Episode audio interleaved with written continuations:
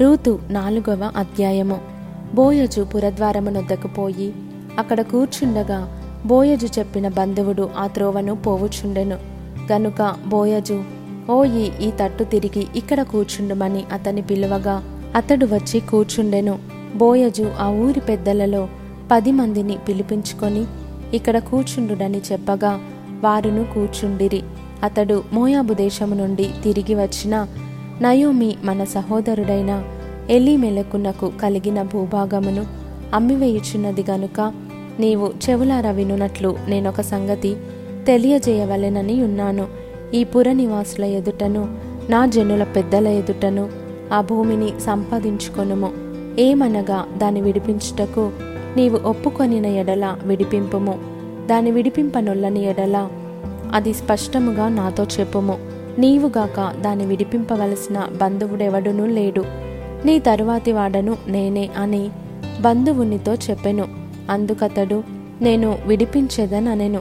బోయజు నీవు నయోమి చేతి నుండి ఆ పొలమును సంపాదించు దినమున చనిపోయిన వాని పేరట అతని స్వాస్థ్యమును స్థిరపరచునట్లు చనిపోయిన వాని భార్య అయిన రూతు అను మోయాబియురాలి యొద్ద నుండి దాన్ని సంపాదింపవలెనని చెప్పగా ఆ బంధువుడు నేను దానిని విడిపించుకొనలేను.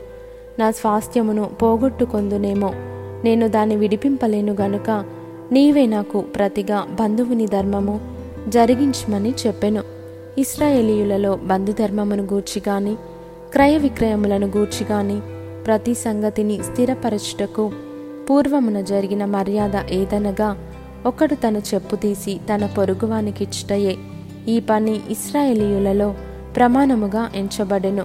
ఆ బంధువుడు నీవు దానిని సంపాదించుకొనుమని బోయజుతో చెప్పి తన చెప్పు తీయగా బోయజు ఎలీమెలకునకు కలిగినది యావత్తును కిల్యోనుకును మహులోనుకును కలిగినది యావత్తును నయోమి చేతి నుండి సంపాదించి తినని నేనన్నందుకు మీరు ఈ దినమున సాక్షులై ఉన్నారు మరియు చనిపోయిన వాని పేరట అతని స్వాస్థ్యమును స్థిరపరచినట్లును చనిపోయిన వాని పేరు అతని సహోదరులలో నుండి అతని స్థలము యొక్క ద్వారము నుండి కొట్టివేయబడక యుండునట్లును.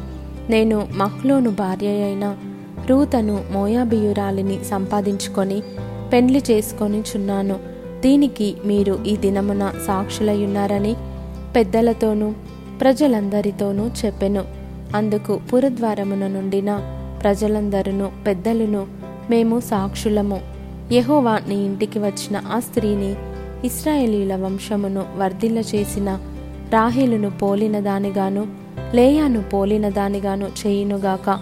ఎఫ్రతాలో నీవు క్షేమాభివృద్ధి కలిగిన వాడవై బెత్లహేములో నీవు ఖ్యాతి నొందుదువుగాక. యహోవా ఈ యవ్వనురాలి వలన నీకు దయచేయు సంతానమును నీ కుటుంబమును తామారు యూదాకు కనిన పెరెసు కుటుంబము వలె నుండునుగాక అనిరి. కాబట్టి బోయజు రూతును పెళ్ళి చేసుకొని ఆమె యొద్దకు పోయినప్పుడు యహోవా ఆమె గర్భవతి అగునట్లు అనుగ్రహించెను. గనుక ఆమె కుమారుని కనెను. అప్పుడు స్త్రీలు ఈ దినమున నీకు బంధువుడు లేకుండా చేయని యహోవా స్థుతినందుగాక ఆయన నామము ఇస్రాయేలీలలో ప్రకటింపబడునుగాక. నిన్ను ప్రేమించి ఏడుగురు కుమారుల కంటే నీకెక్కువగానున్న నీ కోడలు ఇతని కనెను. ఇతడు నీ ప్రాణమునోదార్చి ముసలితనమున నీకు పోషకుడగునని నయోమితో చెప్పిరి. అప్పుడు నయోమి ఆ బిడ్డను తీసుకొని కౌగిట నుంచుకొని వానికి దాదిగా నుండెను. ఆమె పొరుగు స్త్రీలు నయోమి కొరకు కుమారుడు పుట్టెనని చెప్పి అతనికి ఓబేదను పేరు పెట్టిరి. అతడు దావీదునకు తండ్రి అయిన యష యొక్క తండ్రి.